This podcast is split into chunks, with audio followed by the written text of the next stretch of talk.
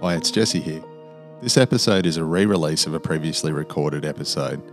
We thought this was too good to let it sit with the sound quality that we got on our first production, so we've remastered this one and hopefully it can be one for the ages.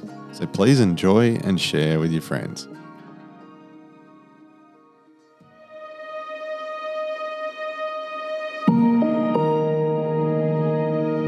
Hi, my name's Tori, and I wish I knew more about blood products.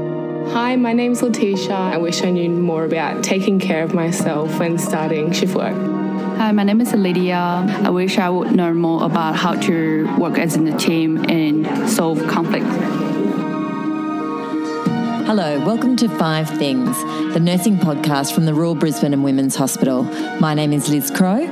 I'm Jesse Spur, and this is a podcast by, for, and with the amazing nurses and health professionals in our corner of the world.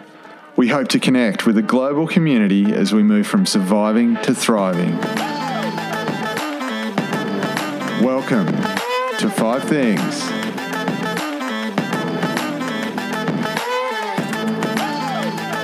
Hello, my name is Liz Crow, And I'm Jesse Spur.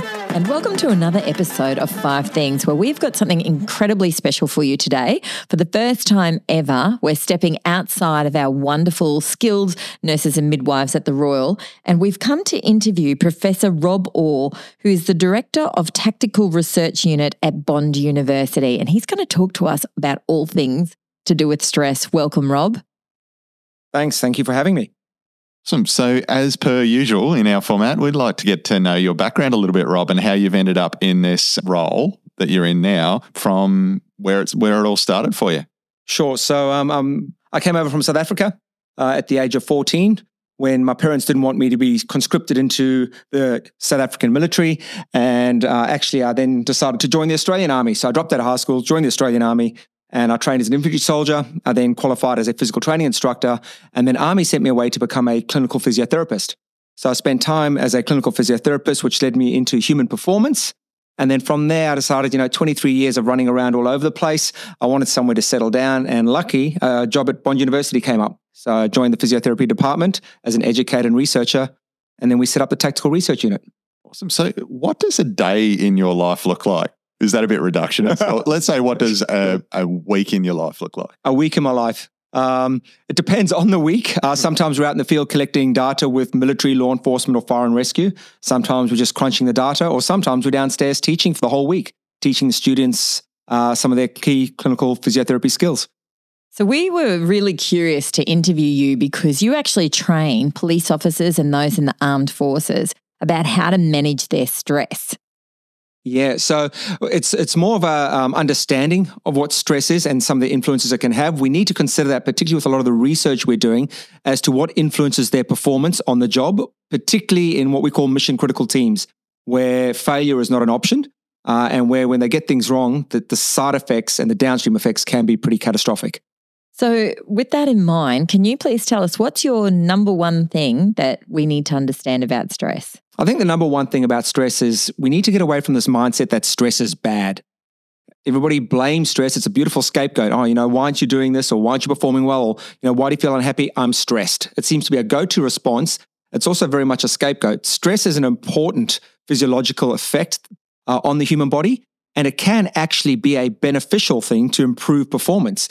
However, not only can it be bene- beneficial, it could also be at a level which is tolerable, where it's not actually having a negative effect or a positive effect on your performance, but it's there and it's something you must deal with. Conversely, it can become toxic when it's excessive and it's not managed well. So, stress by itself is not necessarily a good or bad thing. It is a natural response.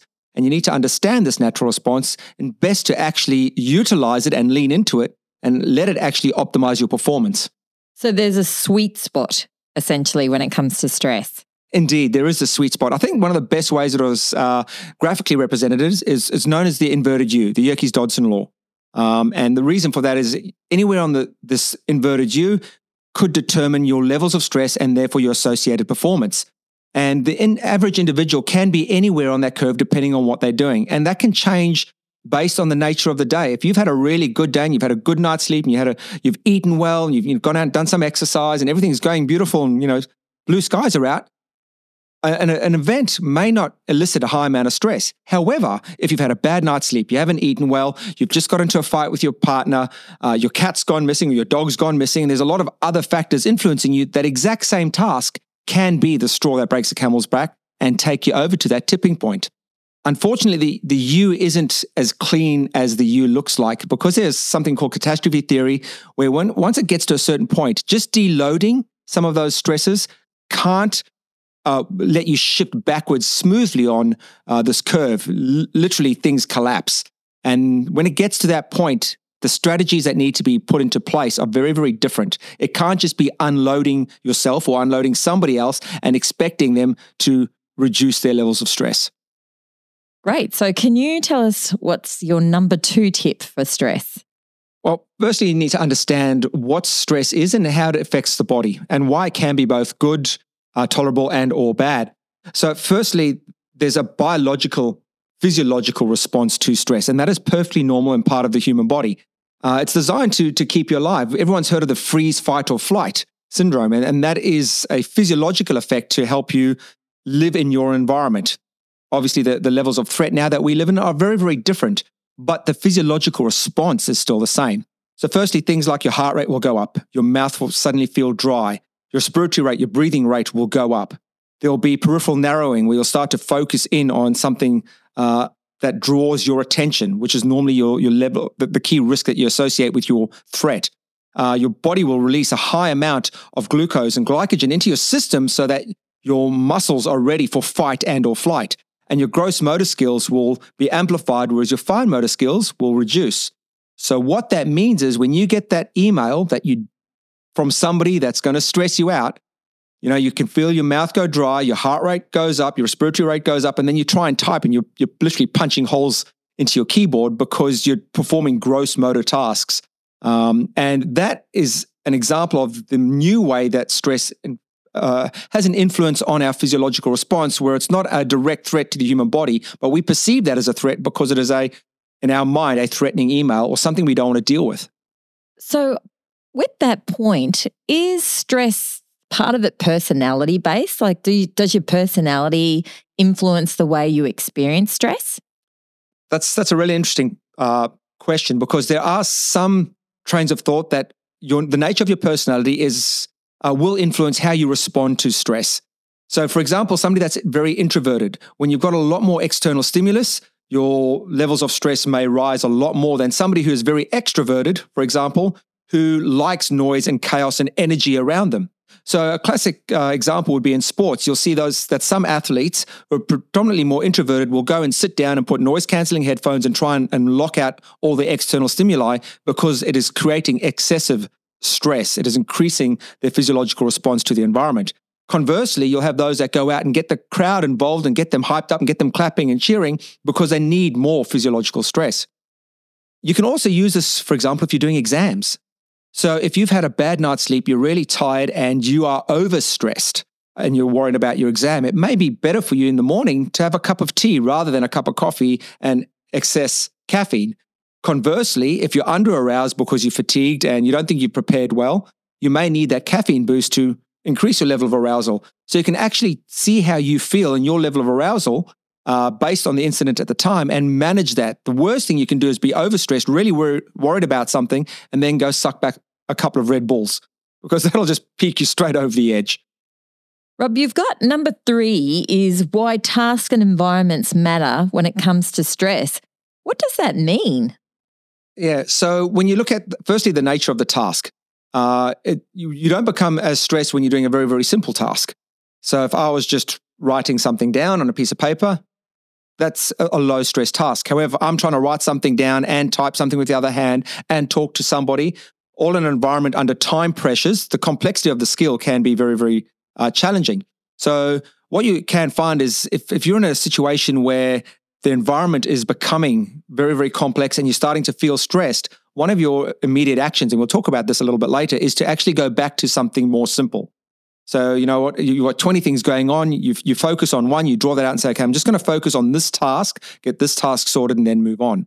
Now, the environment is very, very important because that'll also change the complexity, uh, your physiological response to that, um, to, to that simple task. So, for example, one of the tasks that we used to have in the military was actually reloading a magazine by hand with 30 rounds of ammunition as quickly as possible. Now, doing that is, is, is, a quite easy task. You're putting a bullet into a magazine, pushing it down. However, when you add time pressures and complexity and noise and chaos, you'll find that because you lose those fine motor skills, it becomes very, very difficult to actually perform that task. So, not only is it the task, but the context in which the task is being done, the environment, which is very, very important. So, if you think about people um, working in a, a theater, uh, a, a medical theater, they're used to that at theater. They're used to where everything is. They're used to the lighting.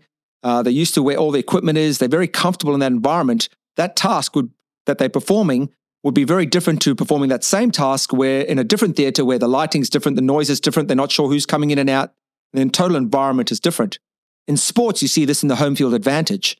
So the home field advantage is knowing where the light will be on the field at a certain time, you know, knowing where the, the little bumps in the pitch are, knowing the differences, this, how the noise will travel around the pitch, they give you small little bits of advantage, which decrease your level of stress because you don't have to worry about them. As opposed to playing a, on a new field with an opposition, you don't know where the you know the noises, the lights are, all those other things that add to your uh, cognitive bandwidth, which then increases your level of stress.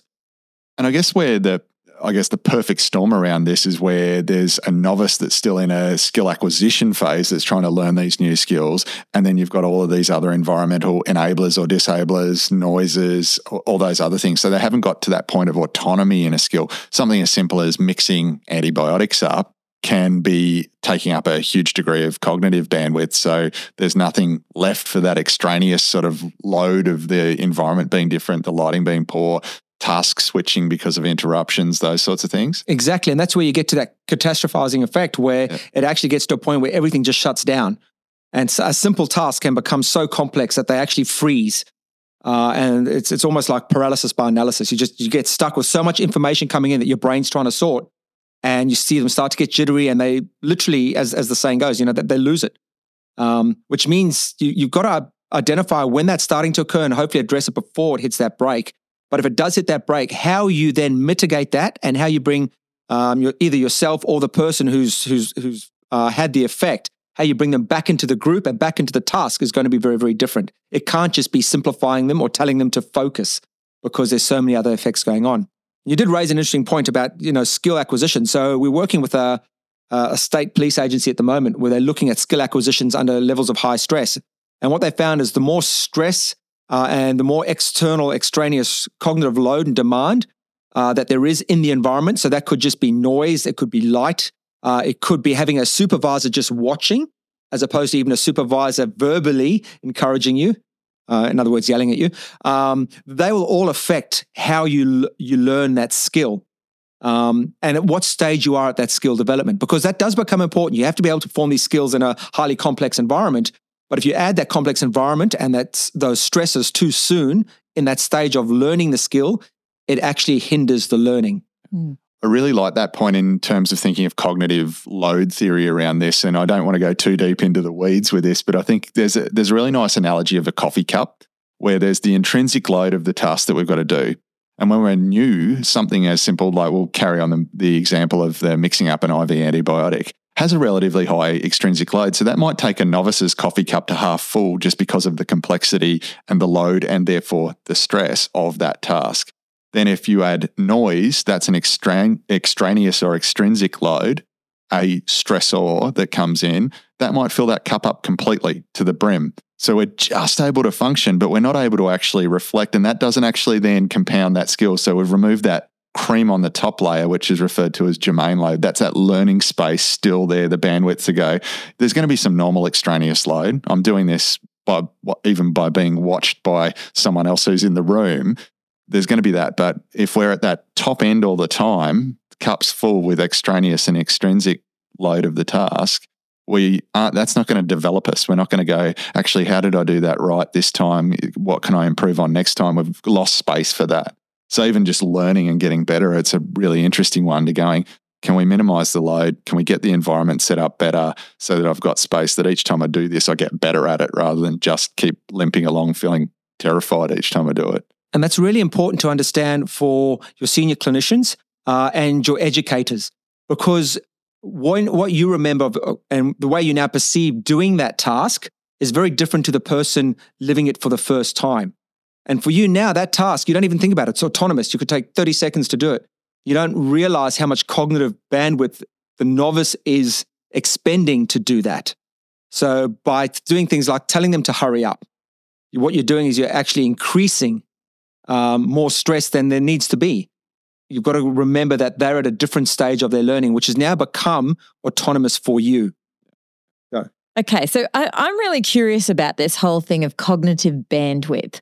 What does that actually mean, and how does it relate to our ability to cope with stress? Well, that's a, a really nice question. Cognitive bandwidth uh, is just uh, a way, I guess, of, of trying to define that your brain only has so much processing power. Like any CPU, it's got so much processing power. Now, firstly, you realize that you can't multitask. Uh, your brain can't actually multitask. It task switches. It switches between one task and another. It switches between different uh, bits of input, and then it tries to determine what input it needs to focus on. So when you've got cognitive bandwidth, it means how much space have you got left in your brain to focus on a given task. Now, the more familiar you are with the task, the more autonomous it is. For example, right now, you don't need to think about breathing. You can do it. You don't need to think about walking when you walk because you've spent a year developing it. So your brain doesn't actually have to allocate a lot of bandwidth, a lot of processing memory to actually performing that skill. However, if you now have to do a task where there's a lot of things demanding attention, you're trying to learn a new skill which is complex, so you're focusing on that, but there's distracting lights, there's distracting noise, and your brain is constantly switching and trying to take all this information in, it can overload the CPU, your processing power. And that is your cognitive bandwidth, the finite amount of brain space you've got. And I guess an example for this is, and this is a, a bit of a joke we have with our physiotherapy students when we talk about, you know, changing motor patterns, is as I said, you've been walking, most of you, since you know you're, you're one year old. And you can walk quite comfortably without having to think about it. So next time you're going for a walk with a friend, this has to you have to be. It works better if you're a male walking with uh, another another friend, but you have to be the male who says this because it'll make more sense in a minute. But you're walking along with a friend, and in the middle of a conversation, whilst you're both walking and talking and breathing without using any cognitive bandwidth, turn around and say, "And then the doctor told me I was six months pregnant." And because that amount of information is so out of context, the person with you will often stop walking. They'll forget how to walk because they've got to align so much cognitive bandwidth to try and process what you've just said because it does not make sense. So you can see that is a great example of cognitive bandwidth overload. Mm. Try good, it; it's a good, good trick. Good trick to try at home. That really makes me also think about um, our patients. So our patients come to us. They're stressed. They're overwhelmed. They're often sick, and then we're trying to give them all of this information. That cognitive bandwidth is why they're probably asking the same questions over and over again because they're so overloaded by a new environment, by being unwell, not getting good rest, maybe not having the sufficient nutrition, etc. And then we're giving them so much information, often all at one time. Indeed. Um, and, and, not only so much information, information that is awfully, often new to them in a, a way they're not used to listening to information. Uh, particularly, we find it with with new students. Um, they, they'll use big, more technical words, you know, rather than saying the chest, they'll say the pectoralis major, or, you know, uh, you've suffered a subluxation uh, of your acromioclavicular joint, rather than just saying, you know what, you, you, popped your shoulder out, you've hurt your shoulder. Something more simple that the person can understand. So that means they're trying to process this information which they don't understand, firstly, uh, and is absorbing all their cognitive bandwidth. So everything else you're saying, they won't hear because they're yeah. too busy trying to figure out what you've just said. Mm. Um, and then uh, how much information and how quickly it's delivered as well. So rather than giving them time to actually sit down and understand what has just been said, there's the next bit of information, then the next bit of information, then the next bit of information, and it just compiles one on top of the other to the point where they don't actually, it goes in, but it doesn't actually get encoded. They don't understand it. It goes in one ear and out the other, as the saying goes. And I think patients and new staff, whatever that role is in the hospital, on the whole, haven't understood. Then someone says, Did you understand? They say, Yes, of course, because no one wants to look stupid. In, indeed. And at that point, they do understand, but they understand the small bit that they were able to process because they spent time processing it. And they didn't actually hear all the rest of it. It just went straight through them. So that's why you can ask them, you know, repeat it back to me. And hopefully, enough of their short term memory will give you something, but you'll find that the major crux of it has been lost. So it's always good to get them to paraphrase back to you to see, well, what did you actually understand? And did you actually hear what I was saying? Um, because we've all had the situation where people only seem to hear what they want to hear Yeah. and they miss all the other bits of the story. And that's often why. But I'm I'm really picking up on your point where you're saying when it's new information, slow it down and maybe chunk it up. You know, like Mm. you know, say something, pause, give them time to either ask a question, clarify, or take it out and then say, you know, now here's here's some more information, or, or are you happy for me to go on? Yeah, which is why patient history is so important. Because when you want to provide this information, you want to provide it in a, in a context that that patient would understand. Um, so you need to understand your patient if you want to deliver your message to that patient. And you need to deliver the message in the way that the patient will understand, not the way that you understand it. And we see that in any form of writing. You get uh, any journalist, they don't write to their level of uh, writing, they write to the audience, the level of the audience. And that's what we have to do. We have to educate to the level of the audience and what makes sense to them. Yeah, and if we don't, stress goes up, learning goes down. And frustration goes up on both ends. Yeah. Yes. And I suppose I'm picking up on the it's finding out either translating what our schema for understanding that information is. Is there the- how does this all fit together, or finding out enough about the patient to understand what how we can help them fit that to the schema of their life as well. Indeed. When we're talking about an injury, attaching that to something that's relevant to them in their life, and that takes a bit more time, but the yield's going to probably be in a favorable return because we're not going to have to com- uh, re- redo the conversation about 10 times. Indeed. And quite often the way they, they'll absorb it the most is if it's in context of, of who they are and what they are. So, Rob, I'm really curious. You know, this podcast is aimed at healthcare professionals who've just come, you know, really still in the middle of a pandemic. In Australia, we're in the fourth wave. Your fourth point is the effects of long term stress. Indeed. So I, guess, I mean, everybody knows that it has a negative impact on health. Uh, the hormonal system can, you know, can actually damage your heart if you're constantly under this fight or flight. Um, we, we know that there's negative effects, but more so, I'm, I'm looking at uh, my way of thinking about this is stuff from Hans Selye in the 1950s, where he looked at the, the physiological response of an organism to stress and how that translates over time. So, for example, we've all heard of the term culture shock, where you go into a new environment, you don't know where anything is, it's not familiar. It all means that your performance is going to be a lot lower because you're too busy trying to take in all that other information, which is now sucking up your cognitive bandwidth.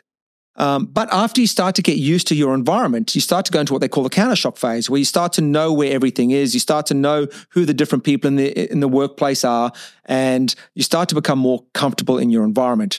Then you get to this point where you start to perform well because you're comfortable in your environment. And you'll find that quite often people will get to this steady state where their performance uh, in their workplace matches their, their, their level of stress, which is normally towards their optimal point. So it's not so much that they're going to stress and burn out, but they're managing it quite well. The challenge then comes when there's a huge change.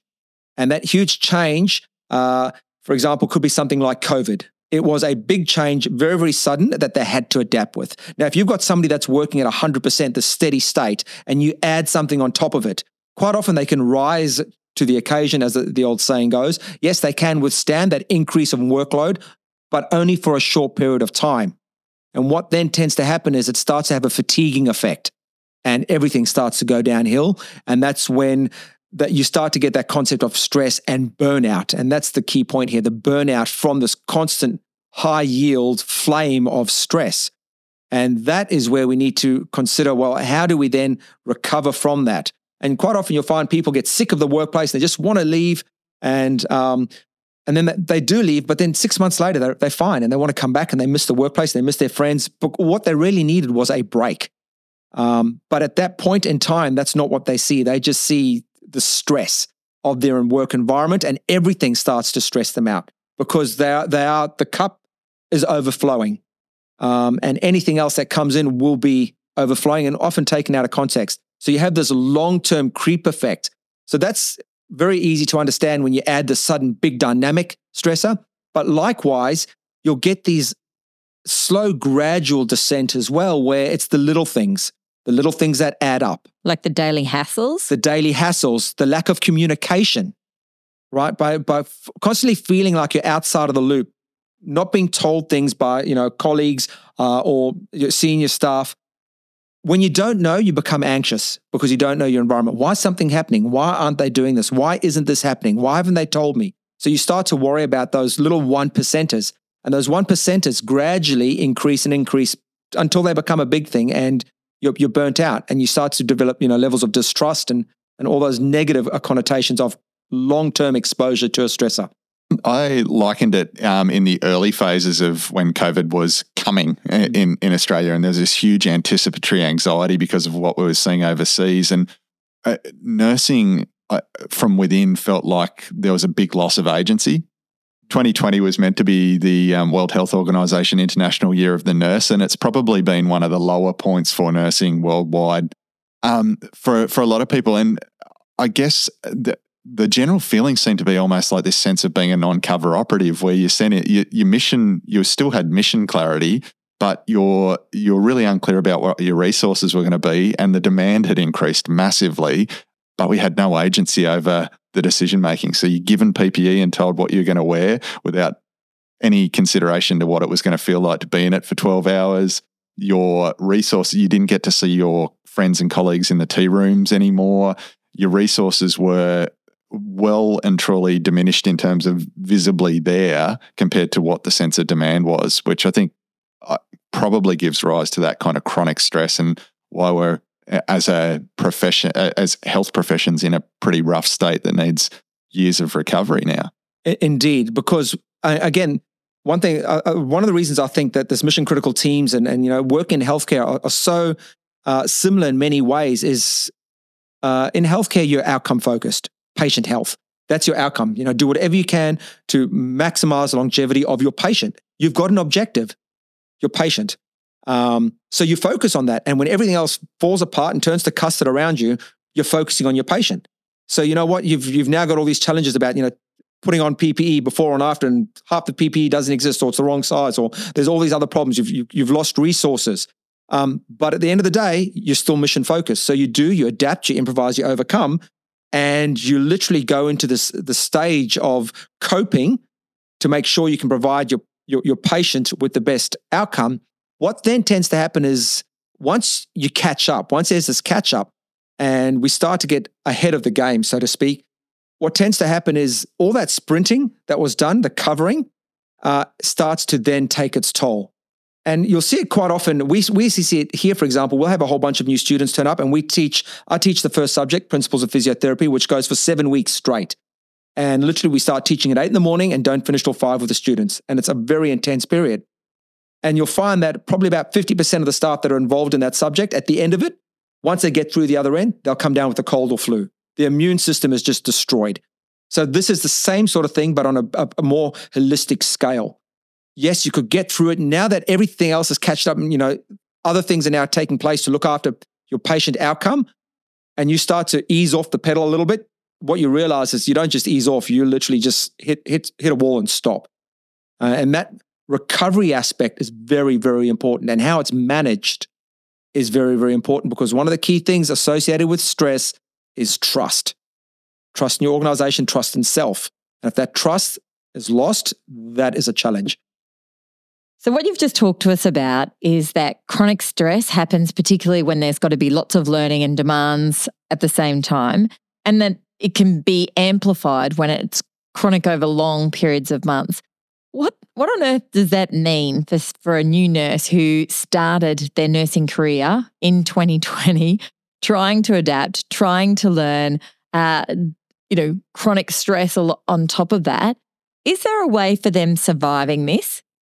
Yeah, is there a way for them surviving this? Um, particularly, I, I, do feel for our new graduates, uh, particularly, you know, 2019, 2020.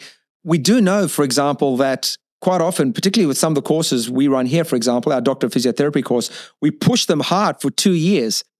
Then they go out as new grads where they're trying to prove themselves for two to three years. So they're in many ways, you're chronically pushing them for five years. And then you start to see they start to fatigue. So when you've now add COVID into the middle of that, sure, many of them are going to be going into this job going, wow, this is well and above what, what I thought it was was going to be. Because you've got to remember when they're undergoing their nursing, you know, nursing qualifications or physiotherapy qualifications, that isn't the real nursing job. That isn't the real physiotherapy job. That is the nursing job of training, of being under training. So when they then come to the job, there is still this great, no matter how good the clinical placements are in preparation, there is still this different shift in the way things are done. So they've got to adapt to that in a highly complex environment. So there are these challenges. I think we really need to focus our well-being strategies on those first two to three years to set up good habits. Then we need to maintain those habits because we tend to forget about them. So a classic example is you go to a, you know a health and wellness symposium, you know, for three days, a self-help, self-coaching, and you walk out of there feeling pumped. I can do anything. And then after five days of going back to your normal life, it's like, uh, yeah, and you're back to normal. Mm. So we need to teach them strategies, but then we need to help manage them and re encode them and reinforce them through their career. This is a, a career long investment, and we need to remember that. So you've got two challenges. You've got your workforce coming in, right, that you've got to support, critical support. You've got to make feel confident that they can they can talk to you, that they don't have to run at 100 miles an hour every day, all day, that they're allowed to make mistakes under guarded control and they learn from them because they are human. But then we've got to look at how do we maintain this workforce with these constant stresses, constant challenges coming through? Because the last thing you want is a nurse with 5, 10, 15 years to throw the towel in and leave because all that corporate knowledge, that critical knowledge, gets lost. So it really is a long term game. And what you need at different stages of the career are different. And the strategies they need are different because the stresses will be different. That takes us so beautifully. Perfect segue into your number five. How on earth do we manage our stress in this ever changing world?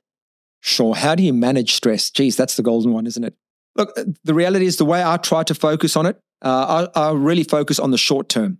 I think if you save a lot of one percenters, it makes a big deal in the end. So how do I, rather than you know coming under excessive stress where it's detrimental and then trying to cope with it, when I start to feel stress in the, the moment and I know my physiological signs, I know what's going to happen. My mouth is going to go dry, my heart rate's going to go up. I can feel my heart pounding in my chest, my respiratory rate goes up.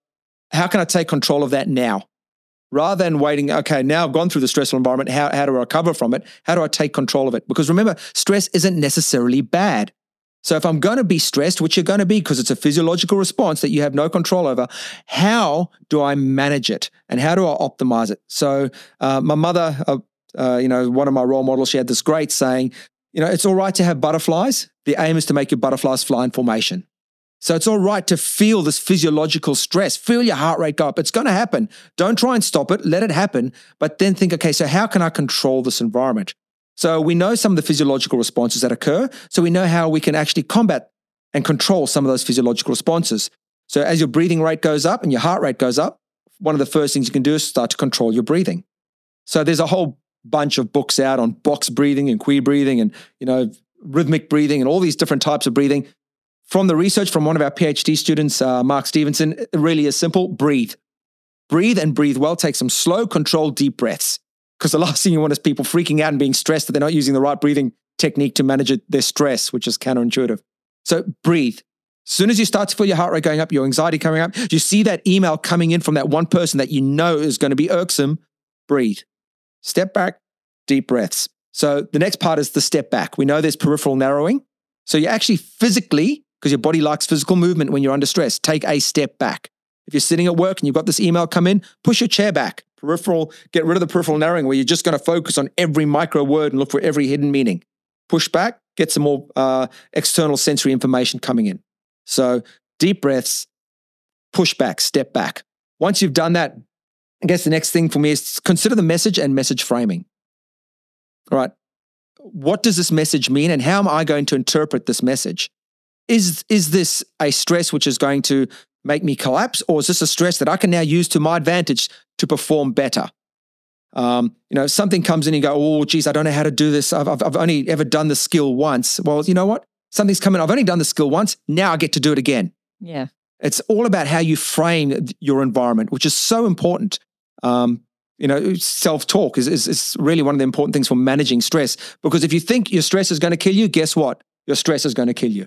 Yeah. If you think, hey, I can use the stress to improve my performance, you're going to use it to improve your performance. I always laugh at healthcare professionals because when it's, you know, working in an ICU or an ED, which is my background, when it's crazy busy, everyone's like, oh, it's so stressful, it's terrible. And as soon as it's quiet, people are like, oh, this is so awful. You know, like actually, lots of healthcare professionals, like I'm sure lots of emergency services, you know, there's part of us that we actually like that chaos, don't we? And Oh, so we yeah. need to we need to be able to self talk and about it to go yippee yo, here we go. You know, Yeah, like exactly. game on. I get to use my skills. This Yeah. is great. This is a great day. Yeah. Um, you know, the thrive, they, they call it thrive in chaos, Mm. um, being comfortable in the uncomfortable, because that's where those skill sets actually get to fulminate.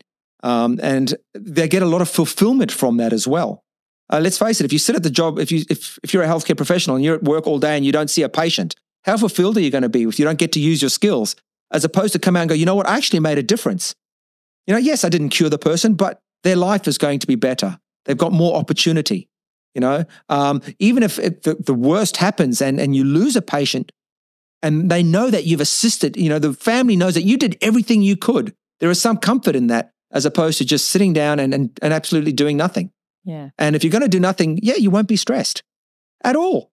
But will you actually achieve anything? Mm. So that- I guess the final thing that I get them uh, to consider when they're in these chaotic environments is to how do you regain the initiative? Yeah. How do you get back on the front foot? Um, so a lot of things are coming in. You're starting to lose control. You're starting to feel your heart rate going up. The breathing isn't working because your heart rate's still going up. There's still complexity. How do you get in front of this? And it's not planning because planning will only take you up until the moment of chaos. Uh, classic, you know, the classic saying is only no plan is ever so good that it survives first contact with the enemy, or as Mike like Tyson that. says, no plan is ever, you know, no boxing plan is ever so good until you get punched in the face. Yeah. Um, once once it happens, it, it happens. So how do you adapt? How do you get back in control of this environment? And it's all right to start feeling like, okay, this is getting on top of me, because that's a great warning sign. And understanding that within yourself that, okay, this is becoming too much. I need to take control here rather than just be swept away by it. And having some of those strategies and some of those skills and having leaders or team leaders knowing how to regain that initiative and get in front of something is critical. And it could be a simple, okay, everybody, stop. Let's go back around the table. Let's, you know, focus on what our primary directive is. What's our our big egg? What's our primary focus of this? Everybody, this is our task. Let's focus on that. Mm. Uh, it could be for the individual going, okay, this is chaotic. How do I get control? Let's start with a simple thing. Let me go back to the checklist. Right, I'll go back to the checklist. Okay, I'm happy with the checklist. Right, what's my next task? Yeah. And you start to break down challenges as opposed to just seeing it as all as one big challenge. I think it's that difference between rising to the occasion versus shrinking the moment, which is that lovely shift. I, I like. I'm a real mnemonic nerd. So to All right. try and encapsulate some of what you've said, I'm going to draw on a friend's um, framework, Mike Lauria, who was a paramilitary rescueman with the US Air Force, then a flight paramedic, then uh, now an emergency physician. And he's published on this, uh, this mnemonic called Beat the Stressful. Breathe, talk, see, focus. And we did that slightly out of order, but the breathing, sort of those physiological resets. Um, Mike comes in at talk was as second. So that sort of self talk, positive self talk, or reframing self talk. The C, stepping back to actually regain perspective to shift out of that kind of forced, overloaded, um, narrow focus. And then, like you said, the focus of how do we actually reacquaint with a new strategy that could be for smaller tasks being kind of um, a, a trained trigger phrase that we use for ourselves to reset as well.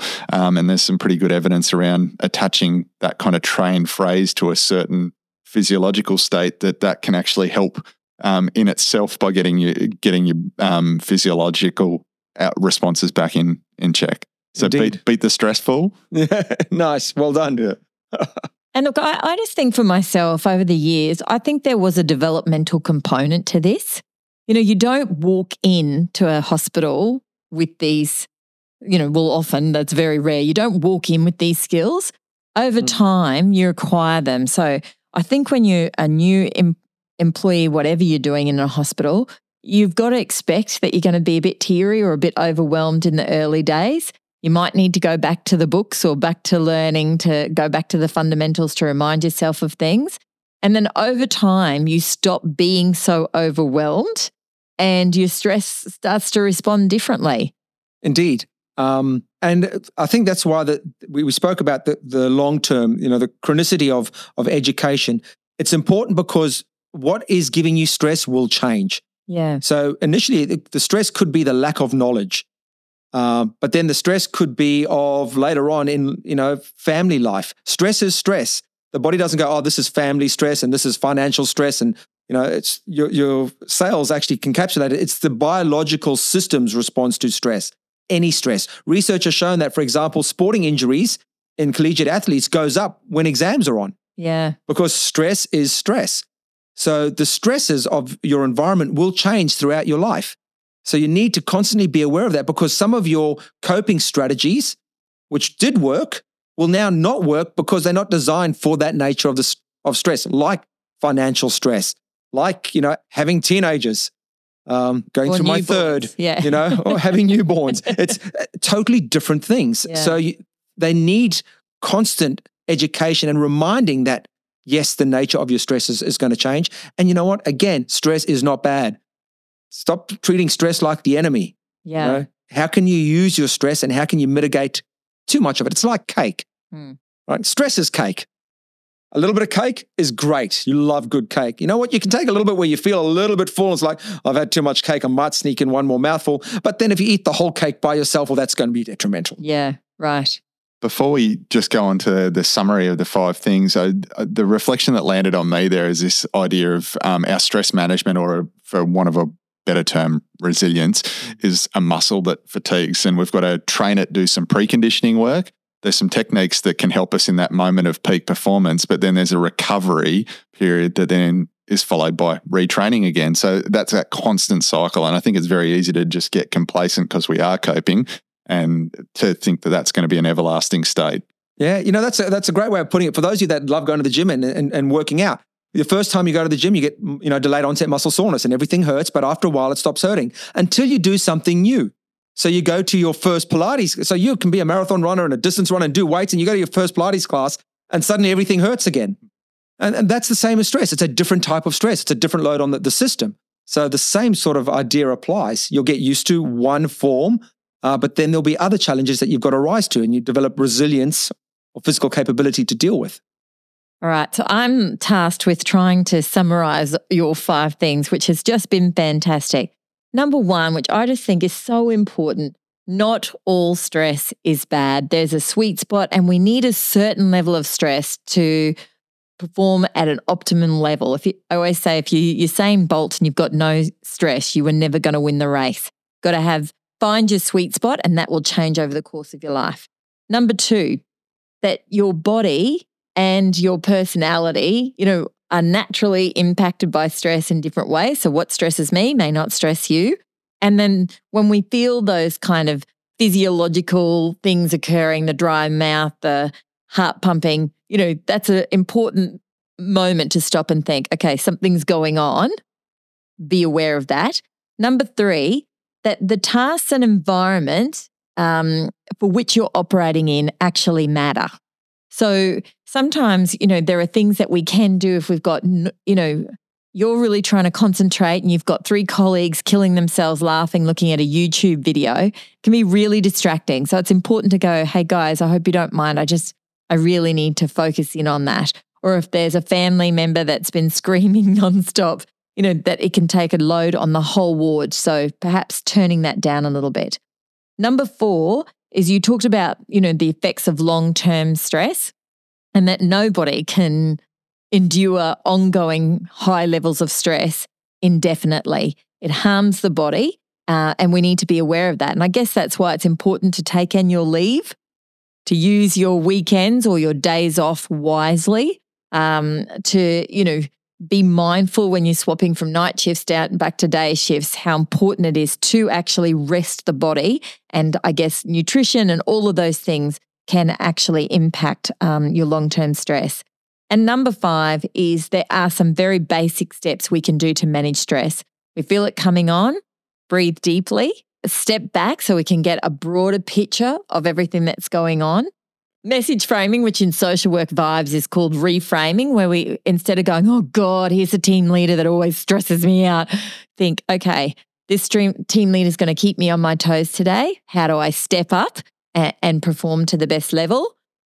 And regaining the initiative, which is essentially being able to say, okay, how do I get in front of this stress?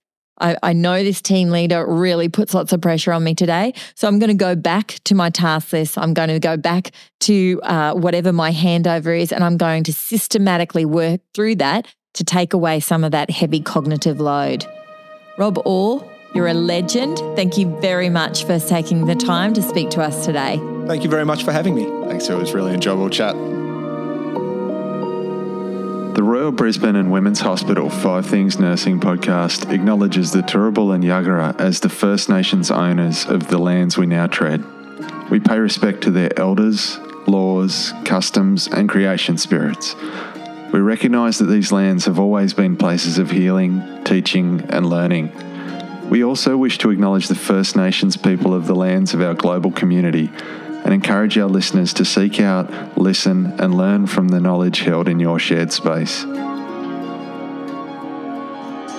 As well as all major podcast outlets, you can find us at fivethingsnursing.podbean.com. Please also subscribe and give us a rating on your listening platform of choice. This helps others find the podcast. And finally, if you'd like to connect with Liz or myself on Twitter, we can be found at Liz Crow 2. And for me, it's inject underscore orange. We would absolutely love to hear your thoughts, ideas, or feedback. Thanks for listening to Five Things